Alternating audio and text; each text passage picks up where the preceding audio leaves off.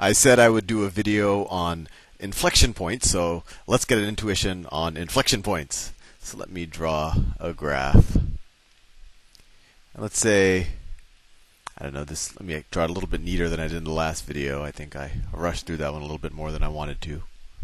So let's say that that is the y-axis. That's the x-axis. And let's say my graph looks something like this. Comes down like that, and then it and it kind of flattens out there. And we said that inflection points are another example of when the derivative equals zero. I don't know if I drew it properly here. I, I wanted this to flatten out a little bit, but you can take my word for it that at this point right here, the slope is flat. Maybe the, the graph looks a little bit more like that.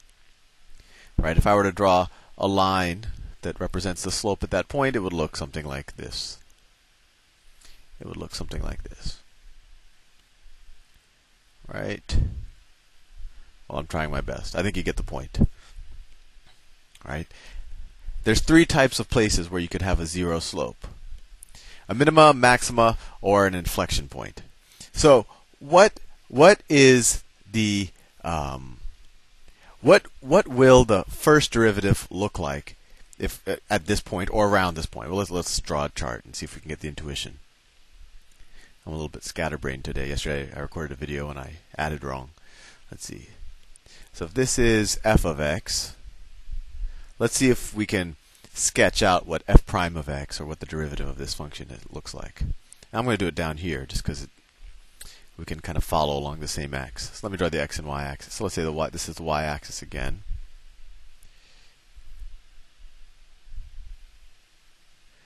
And there's that's let's say that's the x axis and I want to graph f prime of x. So f prime of x. Actually let me erase a little bit of this. Let me erase this. I don't want this to get in the way we care around this point. So, what is the slope doing as we approach that point? Well, here the slope is really negative, right? Say at that point. And then as we move arbitrarily to the right, it becomes a little bit less negative. Then here it becomes even less negative. Until finally it becomes zero. So if this was if this is if we're going to draw f prime of x, at this point we said that the slope was really negative, and then it becomes a little bit less negative. It's getting less, less, less negative, and then it approaches a zero slope right there, right? But then what's it doing right now? In the previous example, when we, we, we saw a concave upwards graph, maybe a parabola, we saw that you know the, the slope would just kept increasing, right? You kind of the slope just kept increasing, and you'd go up that way. But in this situation, the slope becomes zero, right? It keeps becoming less negative up to zero. But then what happens as you go here? It starts, the slope starts decreasing again. It's a little bit negative there, then it becomes more negative, then it becomes more negative. So the slope, the, the graph of the slope will actually look something like that. Right? It starts off really negative, becomes less and less negative, becomes less and less negative. Zero at the point of inflection. That's the slope at the point of inflection and then it becomes more negative again. So, what will the second derivative of that look like? Let me draw that here. I could even draw it on, on top of that same graph, but maybe it's easier if I, if I draw it here. What will the second derivative look like? Well, the second derivative is just the slope of the slope, right? So it's the slope of this line.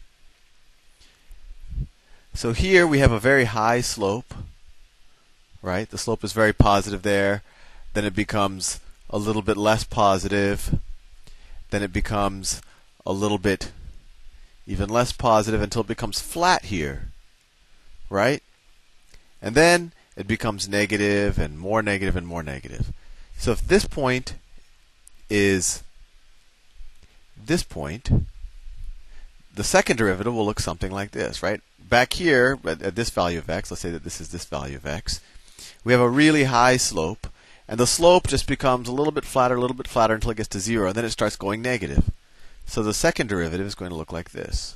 It's going to, you know, it doesn't have to be a line, but I'm kind of, this is a typical example you might see. So this would be f prime prime of x. Now, what is that? What is that? What can we now take away from this? Well, when you, you learn your, your concativity rules and all of that, you learn that if the second derivative is positive, you're concave upwards. So if f prime prime at you know whatever point at at some point a, let's say x is equal to a. If f prime of well, first of all, we know that if f prime of a is equal to zero, we know the slope is zero there, right? And that's what this horizontal represented. And so that tells us that it's either an inflection point, a maxima point, or a minimum point, right? And then we learned in the previous video that if your second derivative at a is greater than zero, then you're concave upward. And you might want to review that, that video, or actually just draw it and think about it for yourself. I don't want you to take any of this uh, for granted. It's it's the, the the value of learning this is to get the intuition, not to memorize these rules. And we also learned that if f prime prime of a is negative, that we're going concave downwards. And now this example. What is f prime? If this was a right here, what's f prime prime of a in this example? Well, this is a right here. Well, it's zero, right? Because you see the the the graph of the slope flattens out here. It starts going negative again here. So we know that if the second derivative at a, at a, well, if the first derivative at a point is zero, it's either a maximum, a minimum, or an inflection point. And if we know that if the second derivative is also zero, then it's definitely an inflection point.